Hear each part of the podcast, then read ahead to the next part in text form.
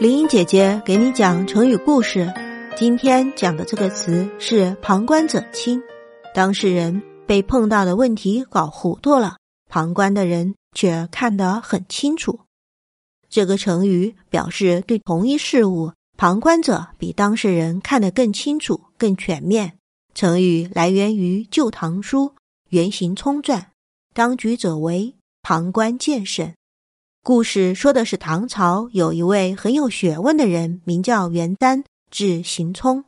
他撰写的《魏典》三十篇受到了当时许多学者的称赞。有一次，一位大臣上书唐玄宗，要求把唐初名相魏征修订整理的《礼记》列为儒家经典。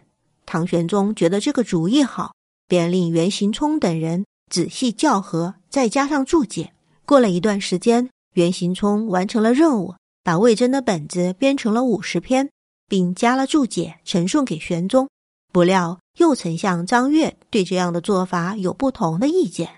他认为戴胜的本子使用到现在已经近千年，东汉的郑玄也为他加了注解，为什么要改用魏征的本子呢？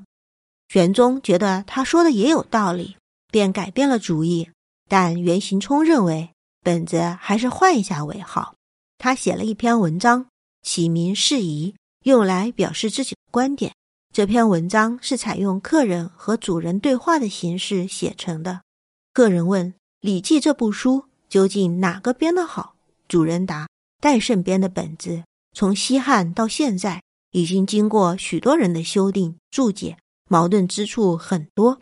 魏征考虑到这个情况，对他进行了修订整理。哪里知道那些墨守成规的人竟然会反对？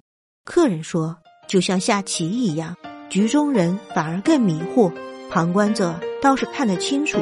这就是旁观者清的来由。”